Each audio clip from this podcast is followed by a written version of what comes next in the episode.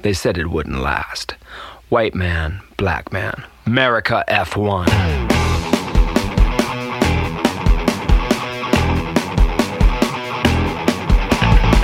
America F1 coming to you straight from San Francisco, California. Sherman Tillman, Michael Lawler. America F1. We would be honored if you would join us. We would be honored if you would. Yeah. What's happening, everybody out there? Today's show on America F1 Podcast will be on one Nico Erik Rosberg. Hell, I don't. Like hell, I.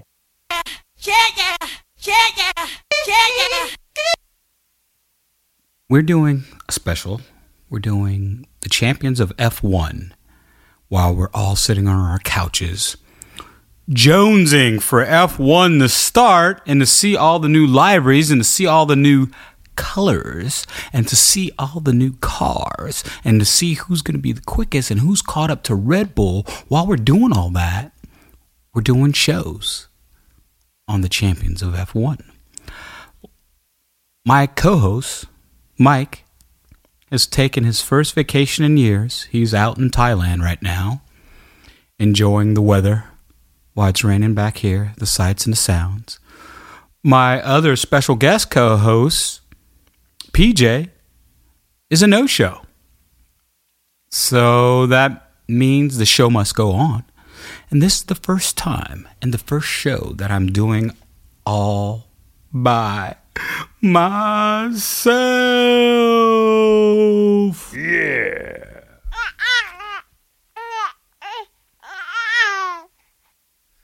Last week we did our show on Mika Hakkinen, the flying Finn. Now, one Nico Erik Rosberg was born June 27th, 1985, in West Baden, West Germany. Now, when I butcher names today, if I do, I don't have Mike here to correct me on the right pronunciation, even though a lot of times he's wrong. So bear with me, people, if I mess up somebody's name. I don't want to hear you crying like a baby. That's right. Huh? Yeah, I, I I mess up from time to time. I'll admit it. Huh? Yeah, don't harm me. Anyway, his active years were 2006 to 2016. Teams that he raced for were only two Williams and Mercedes. Nico had 23 wins, 57 podiums, 30 poles, 20 fastest laps. His first race win came in, or his first race actually, was the 2006 Bahrain Grand Prix. His first win came six years later at the 2012 Chinese Grand Prix. You can see more about Nico Rosberg at nicorosberg.com. He's a commentator frequently on F1 TV, and I actually think Nico Rosberg, out of the, all the champions that only won one championship, like his dad, Keke Rosberg, he's one of the better ones. I think if Lewis Hamilton wasn't at Mercedes and he would have had somebody else, I think he would have won all the championships. That's how good I think Nico Rosberg was. People don't really realize how fast he was over a lap because you have to compare him to, you know, one of the best of all time, Lewis Hamilton, because they're kind of intertwined because they grew up together. They were in karting together. They, you know, they live in the same building in Monaco. They've been together for so long.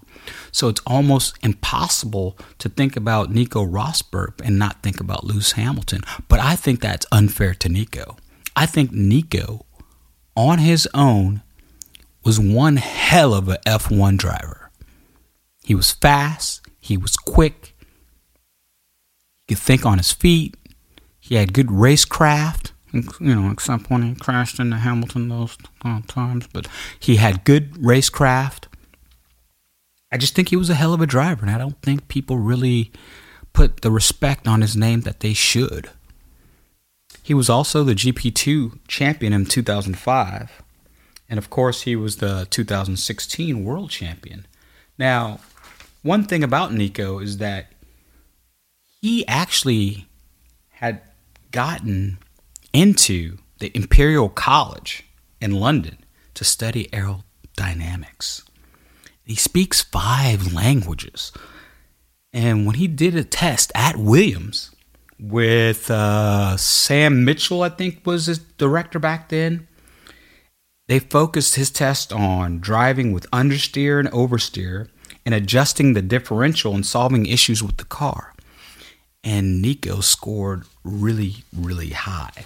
So high, in fact, and so impressed was one Sam Michael that he recommended that Nico get the seat after being GP2 champion because, you know, they brought in other people to test, and Nico was by far up and away ready to go and ready to race. Now, like we do when we talk about champions from yesteryear, we always like to set the stage to let you know who they were going up against and who the other drivers were on that grid. So here's some of the drivers, or actually, here are all the drivers from the 2016 F1 race season. You had number one that year with 385 points was Nico Rosberg, 2016 world champion. The number two slot was held by one Lewis, or Sir Lewis Hamilton. He had 380 points. Yes, that's right. Nico beat him by five points. It came down to the last race in Abu Dhabi, as you all may recall. We'll talk about more about that later. Number three that year, if you didn't know it, was one crazy cat, Daniel Ricciardo, with 256 points. Yes, he beat your boy Max Verstappen back then. Or was Max even in the grid? Oh, I don't think he was in the grid. I, I probably uh, overstepped on that. Okay. Actually, he was in the grid, and Daniel Ricciardo beat him. And you, all you Max fans are always saying, "Oh, Max has never been beaten." Blah blah blah. Well, Daniel Ricciardo had 256 points that year. Max Verstappen had 204 points that year in fifth place, and in fourth place was Sebastian Vettel with 212 points. In sixth place was Kimi Raikkonen with 185, 186 points. The Iceman. Checo Sergio Perez at 101 points in seventh place. Valtteri Bottas came in eighth with 85 points. Nico Hulkenberg was in ninth with 72 points. Remember, this is going back to when Fernando Alonso was driving. I think he was driving the McLaren, which was uh, not, uh, you know. He had 54 points. Felipe Massa had 53 points. Carlos Sainz Jr. was 12th with 46. Romain Grosjean, the Phoenix, the guy who came out of fire, was in 13th with 29 points. Daniel Kvyat, I think they called him the, or Sebastian Vettel called him the missile. He was in 14th place and he had 25 points. A one Jenson Button, the smoothest, one of the smoothest drivers of all time, Jenson Button, was in 15th place. He had 21 points. Kevin Magnussen was in 16th place. He uh, had seven points that year. Felipe Nasr was in 17th.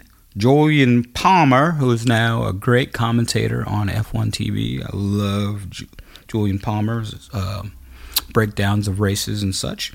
He was on 18th place. Pascal Wehrlein, who I think he does Formula E, which oh, I can't stand that sound. People, if you go to Formula E, just come on, man, give us some fake sound, give us some better tracks. I'm not a fan of Formula One, Formula E.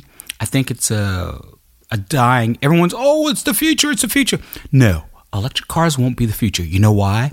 Because the grid can't take it, and they're not fixing the grid. They're not building up the grid first and then selling you electric cars. They're selling you electric cars first and then trying to build the grid. There's no way in America you're going to have 100 million, 200 million Teslas or electric cars running around. The grid can't handle it. I'm telling you, I'm telling you, I'm telling you, I'm telling you. They're going to go to something like hydrogen or something else. Electric cars are bad for the planet, man. All you planet huggers out there talking about this and that, the electric car, the batteries are horrible. They're horrible. Where are you going to put those things on the earth? I'm just letting you know. All right, I digress. I know. I know Mike's not here. He, he's the one that always digress, not me. I don't digress like he does. But I don't, I don't need no Michael Jackson telling me I'm digesting. Yeah, yeah, yeah. Okay. In 18th place, Stoffel Van Doom or Vanderdrome. I say Vanderdrome, but I guess it's Van Doom. He's another Formula E guy. Um, and Esteban Gutierrez, who Mike says is one of the worst Formula One drivers he's ever seen. Um, um, he's up there. He's probably top five. Pretty bad. Um, Marcus Ericsson was in 21st, tied with no points, of course, and Esteban Ocon and Rio Haryanto. Now, that was the grid back then. Pretty pretty substantial grid. A lot of the guys that are still they're still driving today.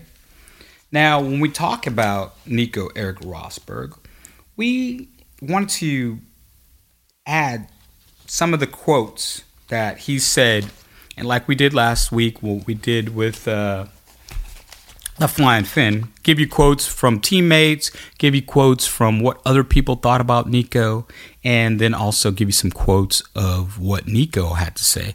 Now, when you think about these quotes that are coming from the drivers, none of them are very um, life changing. They all pretty much sound the same, like they came from, you know, some type of cookie cutter uh, soundbite school. But it is what it is. And we're going to give you all the quotes right here about Nico. Well, these are all quotes that Nico Rosberg said that are attributed to him as his greatest quotes. A lot of combing I had to do for that stuff, I'll tell you. Okay, Nico Rosberg on winning. It's a childhood dream come true. Winning the Formula One World Championship is a feeling that's indescribable. On competing with Lewis Hamilton. Lewis is one of the best drivers in the history of Formula One. You can only be the best if you beat the best. On retirement, I have climbed the mountain. I am at the peak, so this feels right. We'll talk more about his retirement. On resilience, every time I've had tough time in my career, I've come back stronger, and that's a great feeling. On perseverance, I've always believed that if you work hard and you never give up, you will fight back. Okay, that's that's really yeah. On pressure, pressure is a privilege. It's what I've worked hard for. I don't find the pressure to perform in any way a burden. Now, I like that quote because when you think about it, pressure is a privilege. Why do you, why does he say that? Break that down a little bit. Because you're in the position where you can perform and you can crack under pressure or you can embrace the pressure. But you're in that position where pressure matters. A lot of people are in through life or in jobs that aren't super pressure cookers. They don't really have any hard, you know, their hardest decision is where to put the paper clips or maybe what they're having for dinner that night or maybe what, where they're going on vacation. But when you're in the sports realm, and especially the motorsports realm, there's always some new kid trying to take your seat unless you're number one. There's always somebody else breathing down your neck. So he's saying that to be the in the position that he's in is a privilege. So the pressure comes with the territory and it's no big deal. I like that quote. I really do. I've heard it from other like LeBron James and Messi. I've heard it from other really big sports um, people, and it's one that I think is uh, well worth telling to your kids. Well worth kind of having as a moniker um, in the household that pressure is a privilege. And it's very easy to remember. Pressure is a privilege. Yeah, yeah, yeah. On success. Victory is a fantastic feeling. There's no substitute for that. Okay, that's cookie cutter. Anybody says that. On personal growth. In F1, the most important thing is to be perfect in every arena. And that's what I've really tried to work on all my life to really try and improve and try and get close to being perfect. Uh, okay, I mean, I guess that's a quote, but uh, perfection. Perfection 2D is quite essential. You have to live up to your potential. On teamwork, I have the highest respect for the guys in the garage and on the pit wall. It's a team sport, and I'm just the one lucky guy who gets to drive the car. Okay, all right, okay, Erik. On life after Formula One, I'm exploring different avenues and I'm excited about what life holds outside of Formula One. Well, he's excited about what life holds outside of Formula One, but he sure is on damn Formula One commentating a lot or blogging about it a lot. but you know what?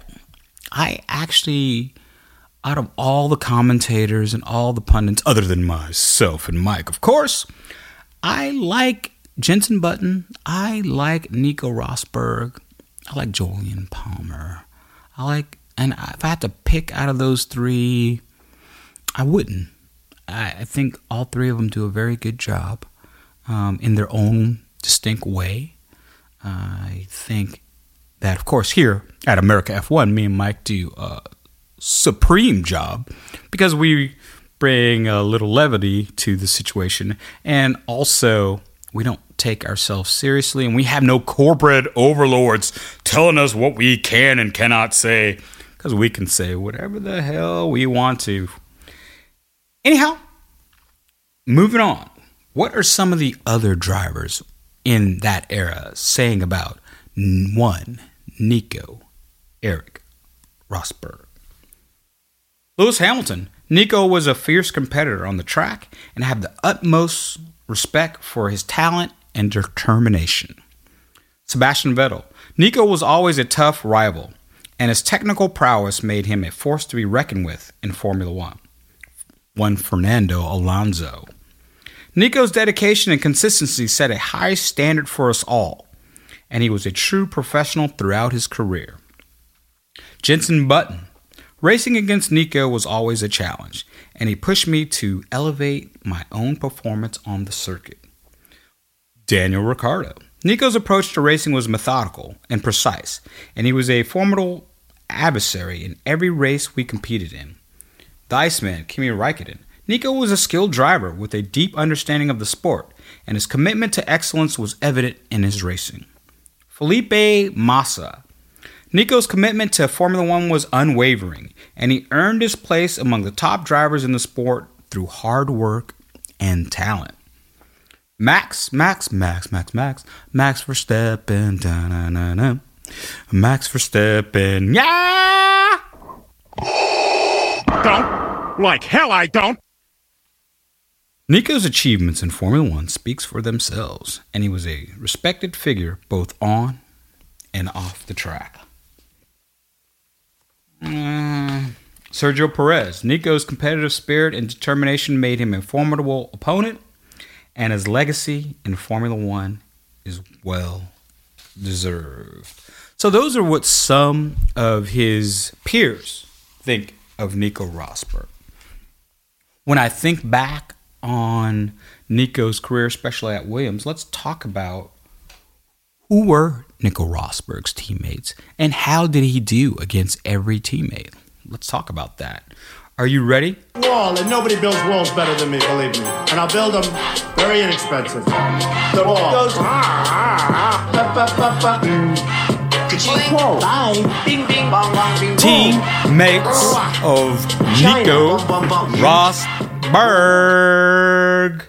All right, as you know, his first teammate was Mark Webber, 2006. Mark Webber, obviously being a seasoned veteran at that time, beat Nico Rosberg 11 to 6 in races that year in 2006. But he moved on to uh, Red Bull, I think. Now, let's see, did he move to Red Bull Webber in 2016? No, he had already been at Red Bull, so this was kind of his last. He was at Williams, so that was his last uh, hurrah.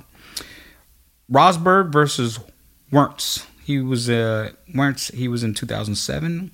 Uh, Nico waxed him 12 to three, and he was replaced by Nakajima, who Nico uh, beat 1-0 in 2007, and Nakajima came back in 2008 and 2009, and Rosberg beat him 12-5 and 15-2 in 2009. Then came the great one, one Red Baron, one Michael Schumacher to help this new Mercedes team have a little cachet with a seven time world champion. And it was after his retirement, he was coming back. And some people say he didn't have that much left. I think the first two years, I think he, he was with he was with Nico from 2010, 2011, and 2012. But in the 2012 season, his last season, when he was 42 years old, he really, I thought, Schumacher had a good season, even though Nico uh, uh, beat him in every season. Uh, actually, in 2012, they were even in in you know uh, races nine to nine. But in 2010, Schumi's first year, Nico beat him 15 to four. In 2011, it was 11 to seven. In 2012, Schumacher's last year, before one Lewis Hamilton signed, it was 9 9. So in Schumacher's last year, and throughout, I think throughout his tenure, he had more DNFs, he had more things wrong with the car. Remember, they're developing the car um, at Mercedes. And, but having said that, Nico Rosberg up against a seven time world champion got the better of him. I don't care if it was in the beginning of his career. I don't care if it was in the middle of career. I don't care if it was at the end of the career. It's the fact that he still did it. It's the fact that people don't give Nico the credit that I think he deserves as being not only quick, not only fast, but having that inner strength that it takes to go up against a seven time world champion. Think about that he goes to a new team. And in his first year at a new team, he has to go up against Michael Schumacher. I don't care if Michael had retired, Michael knows more or knew more about racing than Nico ever would. That's a pretty formidable opponent, especially when, from what I hear and what Mike always tells these stories, Schumacher would not even acknowledge Nico's presence. I mean, he, he, he would hold him up in the bathroom. He would do all kinds of mind games against Nico. And Nico just rose above and just, you know, did his talking on the track. Respect, my man. Then in 2013, one Lewis Hamilton came to the team. And in 2013, Hamilton had 11, Nico was 7. 2014 he was 11 to 6 Hamilton. 2015 it was 13 to 6 Hamilton. And even in the year that um, Nico Rosberg won the championship, it was 11-9 for Hamilton.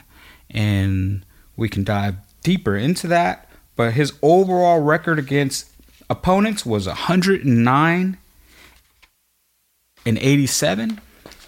So most of those came obviously by uh, Lewis Hamilton. Here's the points breakdown for Rosberg versus Schumacher. Points wise, in three years, Nico Rosberg scored 324 points. Michael Schumacher scored 197 points. Standing wise, uh, Nico finished ahead of Schumacher all three years. And in races where both cars finished, Rosberg held the edge 22 to 15. DNFs. Uh, Schumacher had 15 DNFs. Nico had seven. Uh, race wins over that period. The Mercedes had only won one race, and that was by Nico Rosberg. And quali, Nico was ahead 41. Schumacher had 17. Poles, Nico had one pole, and Schumacher had zero. Now, for the 2013 to 2016 years, which they call, you know, the silver the Silver War, which is a great documentary on. I think you can find it. It's by Flows, and you can find it on YouTube if you've never seen it. also, we did a show on that year. Uh, if you go back through our shows and check out, um, we did a show on the greatest rivalries, the 2016 Nico Rosberg Lewis Hamilton year. Great show, actually. I'd listened to it uh, when I was doing my uh, rehab for my knee uh, the other day, and I listened to the show, and great show. Go go go back and listen to that show. It's about 36, 37 minutes long. Great listen while you're in traffic. Uh, it really takes you in depth into that rivalry. All right, so Rosberg and Hamilton, 2013 2016 wins. Rosberg 22, Lewis Hamilton 32. Podiums Rosberg 50, Lewis Hamilton 55. Quali 36 for Nico, 42 for Lewis, and championships one for Nico and two for Lewis Hamilton. Now, since that is the greatest rivalry, and I think we did that show, uh, it's January 18th, the 2023 show. Now, when we go back, Keke Rosberg, who also won the world championship and is Nico's dad, did not want Lewis to join the Mercedes team because Lewis had beaten Nico in Formula 3 and in karting. And actually, before Nico won the 2006 World Championship, he had never beaten Lewis Hamilton in a season in anything, uh, in anything race related. And they were good friends. I remember, and you know, we'll put this up on our YouTube when we do the YouTube portion of this with videos and such. I mean, these guys were best of friends. They were competitive with each other, and they would challenge each other on anything, whether it was who could eat the fastest hamburger to who could run down the stairs fastest to just totally competitive spirits. But they've known each other since kids. And it's sad to me. And something really bad must have happened between them during that season. And it probably started in 2014 15. Um, that really broke that friendship. And since they live in the same building, I would hope, and who knows? I don't know. I can't, you know, no one knows what really went on until we see the book that Lewis is supposed to write one day. What a great book that's going to be. I'm surprised that, you know, Nico hasn't wrote a book on that. And I would surmise that when a person doesn't write on something, they had probably a greater hand in whatever was the break. I don't know. I'm speculating. And I don't want to. I don't even know if I want to delve into that. You know why? Because we're here to celebrate Nico. We're not here to put put him down or even think that there's anything nefarious or anything going on. Let's just stick to the what we know. Let's stick to the facts. Let's not stick to speculation or anything like that. Okay? So, the first tension, I think, between those two was 2013 Malaysian Grand Prix. They had team orders for Nico to hold his position in fourth place, and Hamilton um, was on the podium for third. But I remember Lewis giving an interview saying he thought that they shouldn't have gave team orders, that Nico had the pace to have third place, but nobody really talks about that because I think this is the same race that happened the multi 21 incident with uh, Webber and uh, Seb. And so that pretty much was the headline. Nobody really talked about the team orders. Now, when you go to 2014 at the Bahrain GP, which is a fabulous race, one of the, I think, most exciting back and forth between two very good drivers that you would ever see. Where they placed their cars, how they made their passes, how they made their defense. It was between Nico Erik Rosberg and one Sir Lewis Hamilton. If you've never seen the 2014 Bahrain Grand Prix, it's one to watch. It's one to watch just for the battle. And it's not a battle that just went over like one turn or two turns. This battle went on for laps, people. Laps. Hamilton won Rosberg used the ban engine mode by Mercedes that they were telling their drivers not to use to give him more power. Also, he was given telemetry on Hamilton's qualifying by one somebody in Mercedes gave almost a dossier. Now remember, they're teammates. Now before this incident, they didn't share. They don't share telemetry. You got your garage, I got mine. We're a team, but I'm against you. You're against me. We're not sharing telemetry. We're not sharing where you where I'm going fast and you're going slow so you can improve. You're not looking at where my brake bias is and where I'm braking and how fast I'm going into this turn and all these things and studying me, studying that. But that's what they did. Somebody from Mercedes gave the telemetry to Rosberg on where Lewis was fast and where he was slow to help Nico in his qualifying pace. 2014 Spain, Ham used that same banned Mercedes mode that Nico used to win the Spanish Grand Prix in 2014. 2014 Monaco, as you all may or may not remember, for all you newbies, you probably don't know about this, but it's the same thing that Checo Perez did not in 23, but in 22, where Nico ran deep at Mirabeau on purpose, some would say. I don't know. I mean, it's pretty. If he did it on purpose, it's a smart move because you secure pole. You don't have to worry about somebody else beating your time because nobody else can go.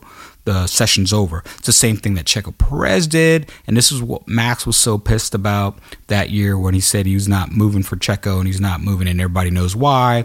And don't ask him again. That's what Max had said uh, when Checo did the same thing. Now after this, Hamilton was pissed. And he announced that Nico and him were no longer friends after that. There's a lot of other things that probably happened, but I remember watching this race. I remember watching this qualifying. And the first thing I said was, that's a pretty smart move by Nico because now you know you're on pole and there's no other place, no other place other than the Monaco Grand Prix where qualifying is so important. Nine million million times out of ten, the person who qualifies first in Monaco, unless they have something wrong with the car or they do a huge, huge mistake at the pit wall, or in the pits, they're winning that race. I can remember one year that Lewis Hamilton was ahead, and for whatever reason, they brought him in to change tires when he had the lead of the race. And they, of course, uh, had a problem in the pit stop, and he's in the pit stop going, uh, I've lost this race, haven't I? And yes, yes, Lewis, you lost because they called you in when you didn't need. You should have just stayed on the tires, which you proved years later when Max was behind you when you had ball tires, and he still couldn't pass you because that is a place where track position is everything, qualifying is everything.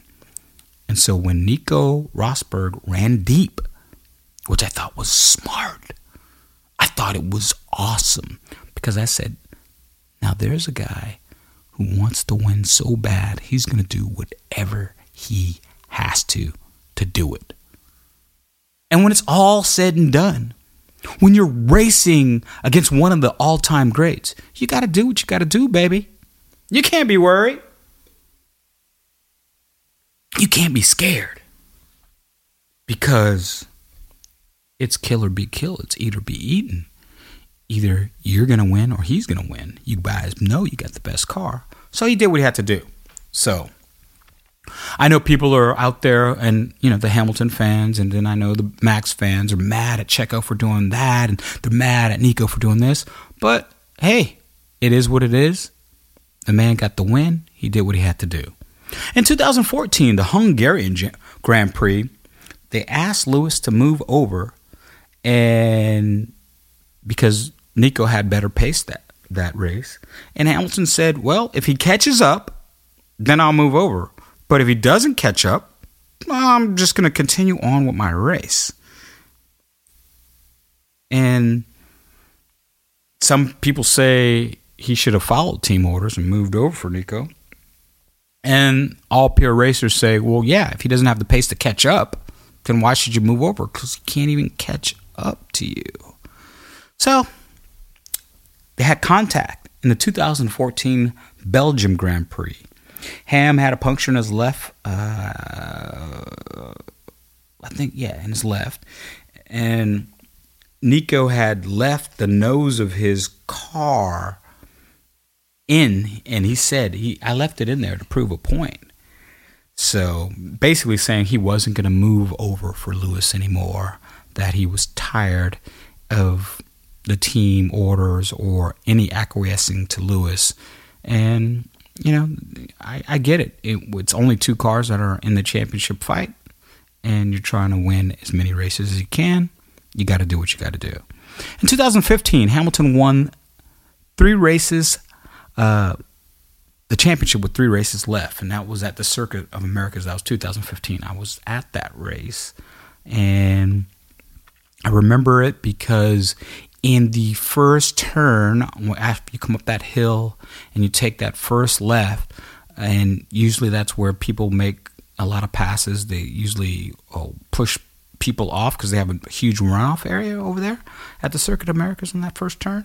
And I remember Hamilton pushing Nico wide to take the lead because Nico had qualified on pole and Hamilton was second. And then so he ran Nico wide, which is racing, man. That's it's how it is.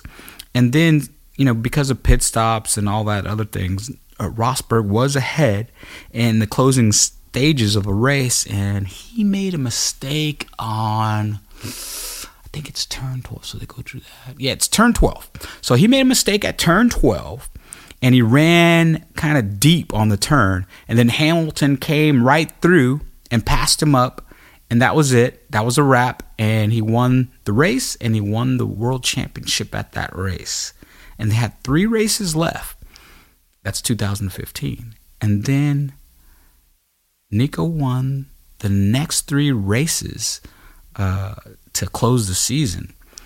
And I thought a lot of people said, well, you know, once Lewis wins, he goes into kind of like a party mode and he kind of loses interest. And this is back, you know, this party Lewis, not the more mature Lewis that he is now. He was 2015, so he's probably going hanging out with his buddies and partying a lot because, you know, Lewis, like, he has a lot of um, celebrity friends from around the world. I mean, so he just kind of probably just, oh, I already won the championship. So let's let's let's go out and do our thing.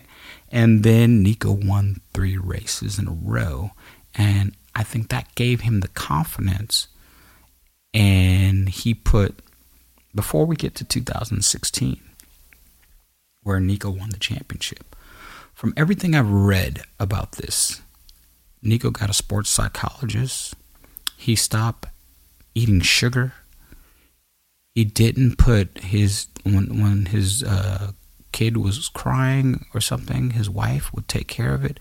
He put everything into the 2016 season, and I do mean everything. His life, every all his habits, was geared to winning the championship in 2016. Now Mercedes had a little hand in this because they remember if you recall, or if you don't recall, because you're new to Formula One, they switched garages.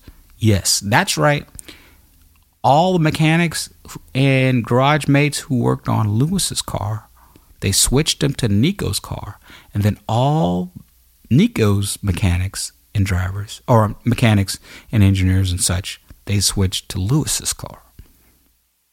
That was strange to me. I've never heard of that before.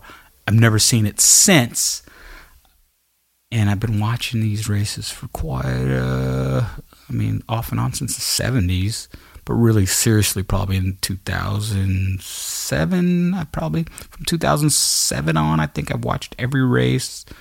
Um, off and on in the 70s I watched, off and on in the 80s I watched, off and on in the 90s I watched, but I got serious about it around that time. I've never heard of switching garages between teammates before. I never heard of giving telemetry to the opposition before before that point. I mean, they do it all the time now. I mean, I remember uh, Lewis Hamilton when he was at McLaren complaining that he thought Jenson Button had uh, gotten some of his telemetry, and he was upset about that. And that was the first I'd ever heard of it back then. And then now here we go again with Mercedes. So they, Mercedes, the conspiracy is, well, they're a German team, and you know they had to do this to help Nico, blah blah blah. And as you remember, it all came down to um, where Hamilton had a DNF. I think it was in Singapore or Malaysia, and he was by the car pretty distraught because if he was ahead and he'd won that race, he probably would have won the championship. But we all know that in a championship fight, car reliability, uh, DNFs, uh, pit wall decisions, they all go into it into a close battle championship uh, without you know help from uh, the stewards or anything like that. But in this case, Lewis Hamilton's car was the only Mercedes car to suffer a DNF the whole season, or for the engine to blow up like it did. And he he was really uh, distraught, obviously, and he thought that maybe there was sabotage going on. I don't think that. I just think that it's hot. He's pushing the car. He's way ahead, and you know sometimes something happens to the car and it gives way. And it'll happen when you're behind, and it'll happen when you're ahead. And this was just one of those things. Now, conspiracy people say, well, uh, Mercedes pushed a, a kill switch button because they wanted Nico to win.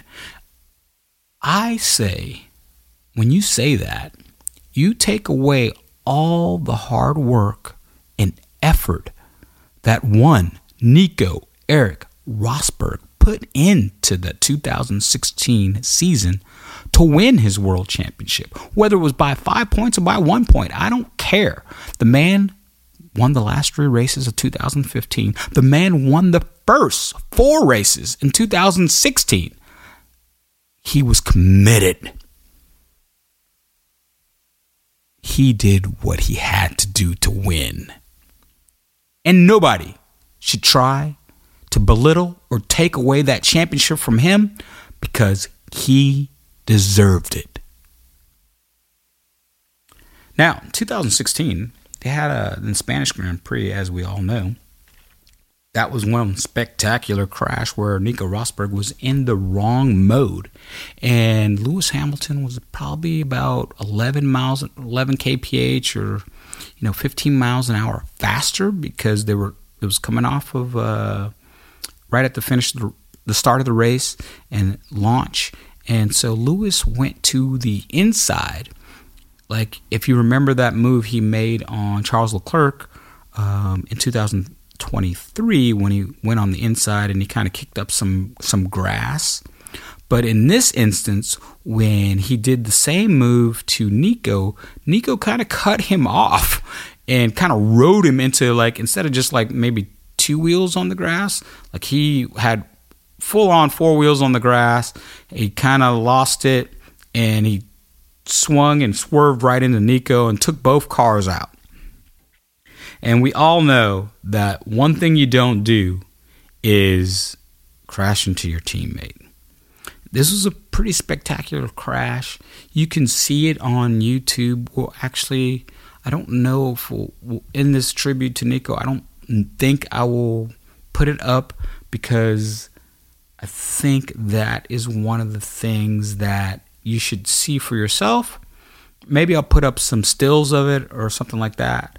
But in, in the big scheme of things, when you're in a tight battle for championship, and remember, it's 2016. Lewis has already won two championships between the teammates since they've been together.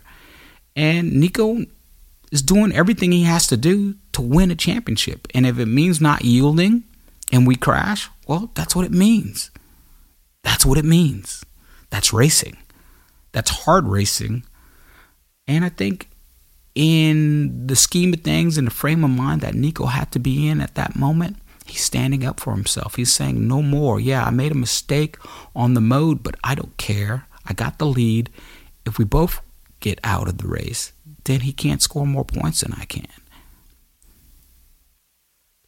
In the 2016 Australian Austrian Grand Prix, uh, Nico goes straight, and I remember this one. This is a funny one.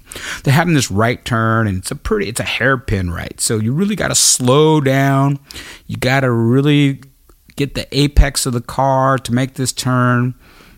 Hamilton w- looks like he was passing Nico uh, from the outside, and instead of Nico turning the wheel to make the turn, his car just went straight and straight right into um, Lewis Hamilton, and he got two penalty points for that uh, because he didn't he didn't turn the wheel, and you know he made a bunch of excuses about it. But I think he saw that Lewis was passing him and was like, "I'm not giving up any points. I'm gonna crash into him and take us both out." But in that race, as I recall, it only ended up Nico having a puncture, and then Hamilton finished that race, and I think he, he, he won that race. So that didn't go as planned.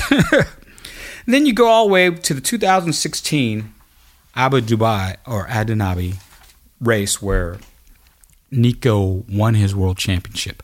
Now, when you set that race, Lewis Hamilton's winning the race. All Nico has to do is finish behind, you know, second place, and he wins. So first or second. If Lewis finishes first, he has to finish second. If he finishes ahead of Lewis, then I don't think it mattered where Lewis would have finished. So Lewis is way ahead, and this is great racecraft from the both of them, really. So what he does is he tries to back, just like Carlos Sainz did at Singapore in 2023 this year when he won the only race by anybody other than Red Bull. He slowed down to back up Nico Rosberg into the field. I think Sebastian Vettel or Daniel Ricciardo was third, and he was trying to back them, back Nico into them so that they would either crash or pass him. Thus, Lewis Hamilton would win the championship. Now, I remember this. Now, Mercedes had already won the Constructors' Championship. And they were coming on the radio telling Lewis, hey, Lewis, speed up, speed up. You know, you're not going fast enough. And he's like, guys, guys, we've already run the Constructors' Championship. I'm, not, I'm trying to win the Drivers' Championship. Lead me to it. And, you know, it was just such tension because you know, you could hear Nico complaining, like, why doesn't he speed up? Like he's backing me into the field. Like, what is he doing? You know, what this is a team, you know, we're on a team, aren't we in a team? And you could hear the stress in his voice. That had to be the accumulation of all that stress of fighting Lewis Hamilton and then having to hold on to second place fast enough not to get pushed back into the field, had to just be nail biting for not only his wife, Toto Wolff, and everybody else in the garage, but just think of the pressure that he's under, knowing that Lewis is backing him in. He can't go fast enough to pass Lewis because Lewis would only go slow in certain sectors. And that's what you do when you're trying to back up the field. You're still having good pace, but you're slowing down in certain areas that you know you can slow down in and that, you know, you have to speed out of it. So that's how you, you know, typically back up um, other cars in certain sectors where you know they can't pass you. And you try to slow down in those sectors and hopefully the field catches up. So that's what he was trying to do, and that's what Carlos Sainz did uh, very uh, well in Singapore. And I think it's a great racecraft by both drivers. One to back up the field, and two for Nico not to be backed into the field. So when he won that race, or second place, and he won the world championship, just think about all the weight that was lifted from one Nico Erik Rosberg's shoulders. It's the first time he beat Lewis Hamilton in a car over a season. Then he goes to pick up his trophy at the FIA dinner where they award, you know, first place, second place, third place, rookie of the year, uh, you know, driver year, that type of thing. And after getting his trophy, he announces that he's retiring. I kind of had predicted that he would do something like that. And the reason why I predicted way back then that he would do that, it's the first time the guy beat Lewis Hamilton. What better time to retire with the trophy, knowing that Lewis can't come back at you to reclaim it, and knowing all the effort, time, sacrifice that you put into it. That not just you, but your wife, your whole family put in to sacrificing to get this championship. And now you get to retire on top. I respect the hell out of that. I don't know what you think out there you might a lot of people think, "Oh, he should have came back to defend the championship. Why did he leave?" I respect guys that leave on top. Cuz when you leave on top, that means you had a little left. And it always keeps people wondering, what if, what if, what if? But you're satisfied. He achieved his childhood dream of being a world champion And he did it. There's a lot of Formula One drivers who never win a race. There's a lot of Formula One drivers who never get on a podium. So to win and to be able to be on the right time, the right team at the right time, the right place, and for all the stars to align so you can win that world championship. Much respect to one Nico Erik Rosberg, and I hope you enjoyed our trip back to memory lane to talk about one of the great champions of Formula One, one of the great ones who've won just one championship.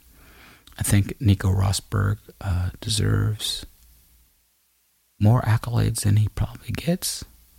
I think more people should really go back and take a look at some of his races and his career and how fast and quick he was and how he placed the car and the passes that he made, his defenses that he made. I think he was a great driver. I mean, you know, I, I don't have him in my top 10 or anything of all time, but I do respect his abilities. I do respect the way he went about his career. Excuse me. And I do respect that he retired on top. So, saying that, keep on racing, everybody. And stay tuned for our next show when I think we're going to do maybe Fernando Alonso. It looks like people want to see. And he's still racing, so that be good for all the crowd that's just getting into Formula One and it's somebody that they can identify with know. So the next show we'll be doing on the great Fernando Alonso. This is Sherm Tillman for America F1, and I hope you enjoyed our podcast on one Nico Erik Rosberg. Keep on racing, everybody.